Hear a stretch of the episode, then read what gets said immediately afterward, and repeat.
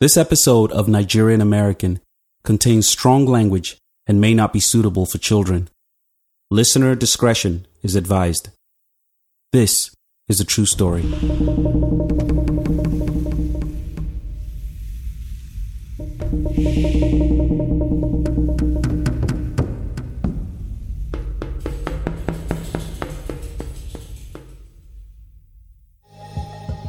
Friday evening and I'm alone in my apartment in Atlanta. You know, I'm kind of tired. It's been a long day. So I grab my remote control, eject the DVD that was my DVD player, put on my sneakers, and I head out of my apartment. It was a daily routine for me to walk you know, about a quarter of a mile um, to the Kroger behind my apartment complex. This is where I did most of my grocery shopping. There was a blockbuster movie rental store right next to it, so I usually would go in, swap out my um, DVD rentals before going inside the Kroger to grab something to eat or top up on some groceries. This was way before Netflix, and it was also an opportunity for me to, you know, get some exercise in and you know get a little human interaction. I lived alone at the time. I made friends with this one gentleman named Austin. He was the night shift security guard at the Kroger. He was Nigerian. I remember the first time I saw him, he literally screamed, LD the Don, you know, ran and he hugged me. It was awkward especially people around wondering, you know, who the hell I was and why he was so, you know, starstruck or whatever. He knew me from Nigeria, obviously. We became friends. I saw him often. He was a really good guy. He had big dreams. I always admired that about him. He was such a nice guy. Most of my friends lived on the other side of town, and, you know, driving long distances wasn't really my thing at the time. So I was pretty much a homebody. I still am for the most part. I had one friend who lived about 15 minutes away from me. He was also Nigerian. I'm going to call him Ade in order to protect his identity. He had also recently moved to the US. We hung out every now and again. This story is about an experience he had on a random Friday night in Atlanta.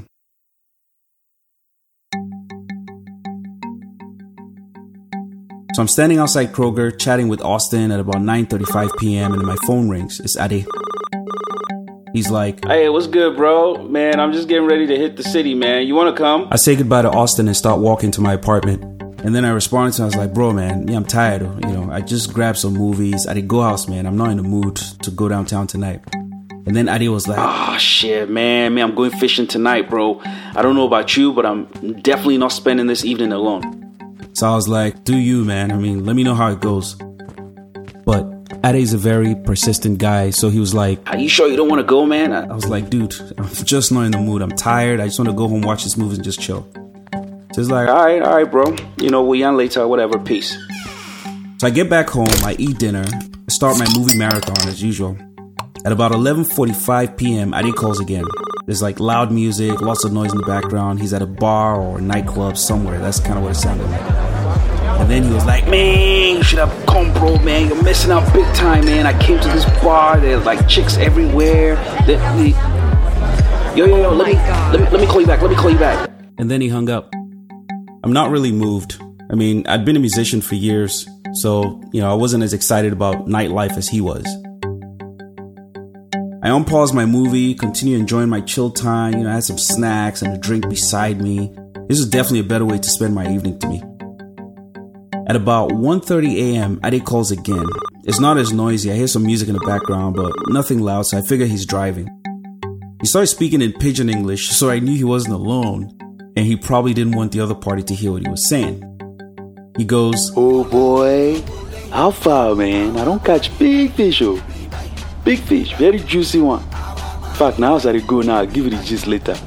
hangs up. Here's a translation of what Ade said. What's up, bro? I've caught a fish. A big fish, a very juicy one. I'm on my way home. I'll tell you about it later. I'm sure by now you know what fish represents. So I'm sitting there, you know, I'm happy for him. Can't wait to hear all about it tomorrow. And then I start to drift in and out of sleep. I was on my third movie, as usual. I start to crash. And then from sleep, I hear my phone ringing, and there was still some noise from the TV, so I wasn't sure if it was just my imagination. Um, so I ignore it, and then it started ringing again. I was like, man. So this time I was a little bit more awake, and I decided to pick it up. And it was Ade once again. I checked the time. It was about 2:15 a.m. I picked up the phone, and what I heard on the other end knocked the sleep completely out of my eyes. L, L, I beg, Come my house. Nah, nah, nah, nah, nah, nah, nah, nah. I'll kill you. Oh Man, fuck. Oh, Back off. Fuck. Oh. I jump out of bed, put on a shirt, grab my baseball bat, jumped in the car. I'm driving as fast as I can and I'm wondering what could be going on at Ade's place. I keep trying to call him back, but it rings out every time. The more times I tried and he didn't answer, the more anxious I got.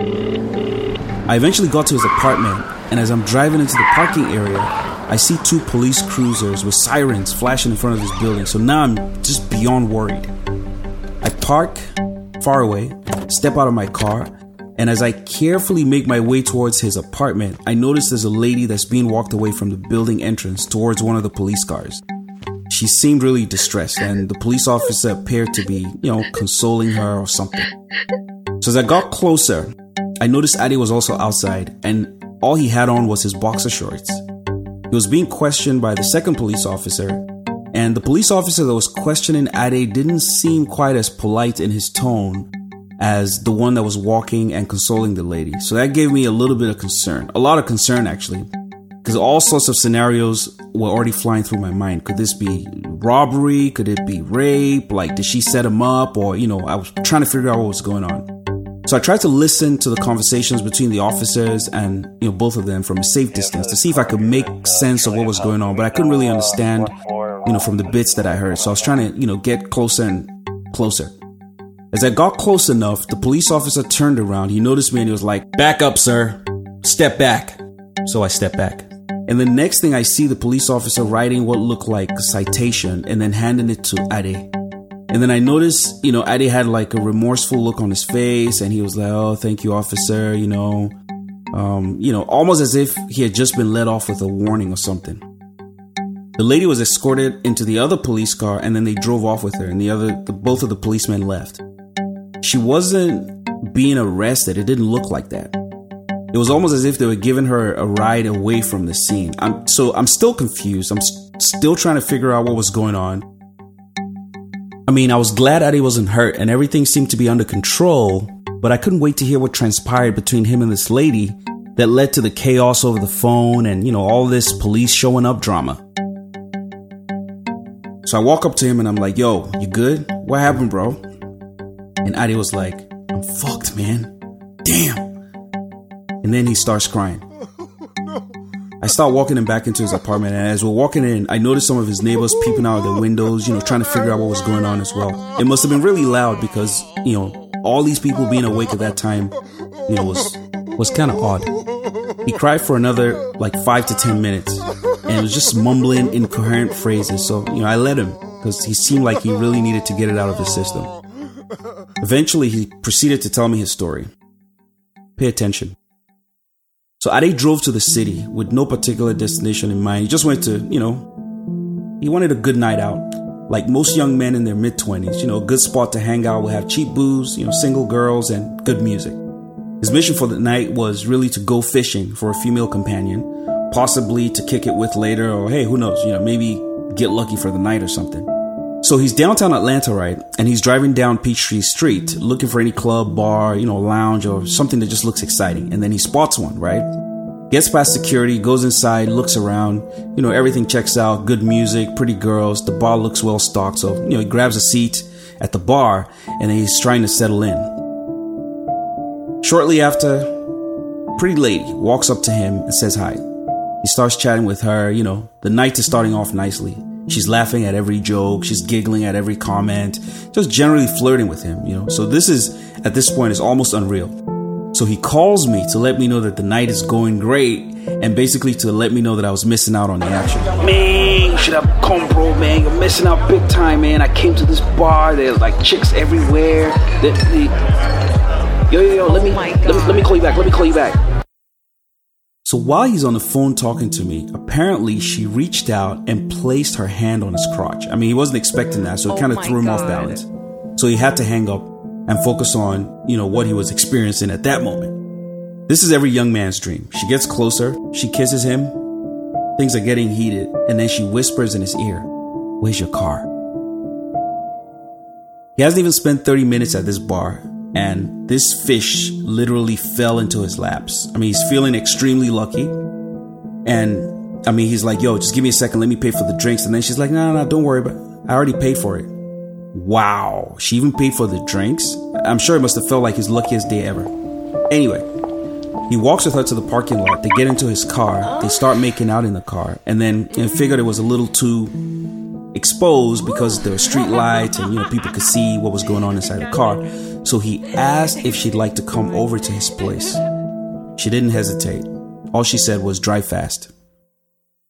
So he calls me again while he's driving with her to his place. Second call.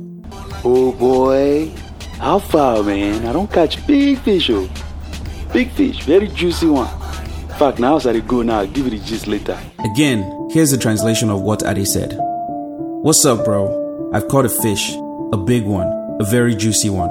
I'm on my way home. I'll tell you about it later. And then he hangs up. So when they get to his apartment, they rushed inside, you know, continued making out, and as he recalls, she asked him to take off his clothes and get into bed, and then she went into the bathroom. After a few minutes, she came back out of the bathroom wearing his bathrobe. He's getting a little impatient and, you know, reaches out for her to come in and join him in bed. You know, she lays down, you know, in bed beside him.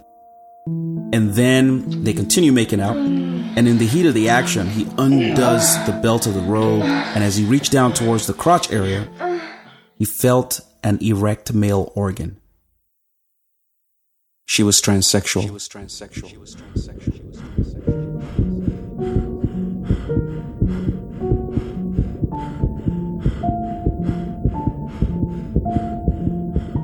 Now, here's what you need to know about Ade. He was a very traditional African. Though he had lived in the US for a couple of years, he was quite naive to the possibility of sex change. You can only imagine how bizarre this experience was for him. What happens next explains the chaos I heard over the phone the last time he called me. So Ade immediately jumps out of bed. He's in extreme shock. He's scared to death. He looks at her and he couldn't reconcile the fact that she was a full figured woman with male genitals. She reaches for him in an attempt to calm him down, but that freaks him out even more. So he's trying to get away from her, and then he begins to scream, Get away from me, get away from me, you know, stay away, and, you know, just going crazy. She continues to persuade him, but the more she tried, the more freaked out he got. He ran for the door, exited the room. He's still butt naked at this time. He starts looking around for something to use to protect himself with, you know, as she was following him. You know, she wasn't really chasing after him or anything, but he was too freaked out to comprehend what was going on. So then Ade runs to the kitchen, goes to the cabinet, and grabs a knife. Then he picks up the phone and then he calls me. As soon as I pick up, I hear the Hell, hell, beg, come my house. No, no, no, no, no, no, no, no. I'll kill you. Oh, man, fuck. Oh, back off, back. Oh. So she advances towards him. She's pleading with him to put the phone and the knife down but then he drops the phone while he's trying to get away from her and continues yelling. So that was the noise that I heard over the phone before I jumped in my car, you know, to drive over to his place. She soon realizes that things are getting out of hand and then she decides to go back into the room and then she locks the door to keep him out. A few moments passed and then there was banging on the front door. It was the cops. The first officer asked him to calm down, you know, put on some pants. He was still in a state of shock and he just kept repeating, she, she's a man. She's a man. Oh my God, she tricked me. I swear she's a man. She's a man. So then the second officer asked, you know, if there was someone else in the apartment. And he told them, oh yeah, she's in the room. So then the officer went over to knock on the door of the bedroom. She steps out of the room fully dressed. She's crying and she's asking the police officers to please save her. And then she proceeds to explain that she locked the door because he pulled a knife on her. The police officers, obviously confused as to why he would pull a knife, then asked her to tell them what happened. The entire time, Ade is still yelling, so the officers are warning him to calm down and keep quiet. So the officers walk both of them out of the apartment, and then they turn to her and then ask her to tell the story of what happened. She says she didn't know him that she had just met him that day. Um, she said he was really nice to her when they met and that he talked her into coming home with him, and she agreed. She also said to the officers that they had a lot to drink at the bar and she noticed it was acting a little weird, but she just thought he was drunk and excited. She said that they got to the house, they started making out, and shortly after, you know, she went into the bathroom to take off her dress because she didn't have a change of clothes. She said she assumed she was going to spend the night with Ade and that she fully consented to that. But that she came out and they continued making out, and all of a sudden, Ade jumped out of the bed and started screaming, Get away from me, I'll kill you. She said she got so scared and tried to calm him down, but he ran over to the kitchen, grabbed a knife, and kept threatening her. She said that's when she got really scared. So she ran into the room, locked the door, and called 911. She also added that she believes Ade may have done some drugs while she was changing in the bathroom because she couldn't understand why he suddenly became so aggressive. And then she thanked the officers for saving her life. She didn't mention anything about gender nor sexuality. The entire time, Ade is seething with anger he keeps trying to interrupt. The officers keep telling him to be quiet. Sir, this is your last warning. Calm down. Be quiet. You get a chance to, to, to, to tell us your piece, okay? When they eventually turn to Ade for his account of events, he's confused, he's still in shock, he's overwhelmed. He's unable to articulate himself properly to the officers.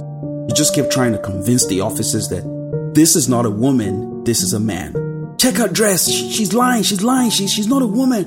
I know she has breasts, but I swear she's a man. She's a man.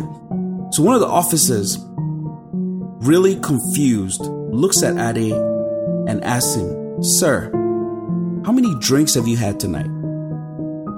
And Ade realizes, uh oh, this could be used against him. So he decided to lie. Of course, the girl, she's still upset, she's, she's crying, and then she starts yelling as well. She said, Check his alcohol level. He's definitely drunk. He's lying. This was shortly before I arrived. Apparently, the officer that was talking to the lady and walking her to the cruiser when I arrived was actually asking her if she would like to press charges against Ade. I'm not really sure what she told him. The other officer was apparently giving Ade a warning, including a citation for disturbing the peace of the neighbors. Someone in the building apparently also called the police because of the loud noises that was coming from his apartment. The officers drove off with her, and that's when I walked over to him to take him back into his apartment. He said he grabbed a knife because he thought he had picked up an evil spirit and he was trying to protect himself. And I know that sounds kind of crazy, but if you're from Nigeria, that's not an unusual conclusion. When you're from a culture that's homophobic you know, not very tolerant of people's sexual preference or discriminates against women, you know, calling women things like fish. It takes some time to adjust. He was truly traumatized by that experience, and it took him months to get over it. Ade's reaction to that situation was it shock induced? Or should it be considered discrimination? It's hard to tell sometimes.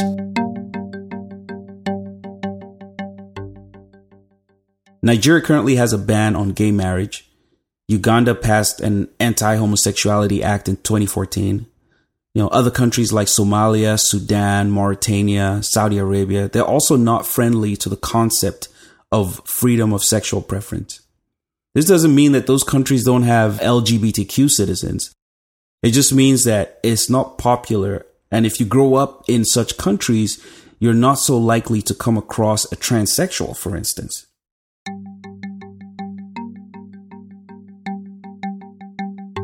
Now, here's a question Would it be appropriate to ask someone you just met about their gender or sexual preference? My guess is most people would say no. So, how was supposed to know that the lady he had just picked up was transsexual? Or how was she supposed to know that Ade wasn't into that? Thank you for listening to this episode of Nigerian American. Please subscribe and feel free to share this podcast. You can also reach us via email at NigerianAmericanPodcast at gmail.com. My name is LD.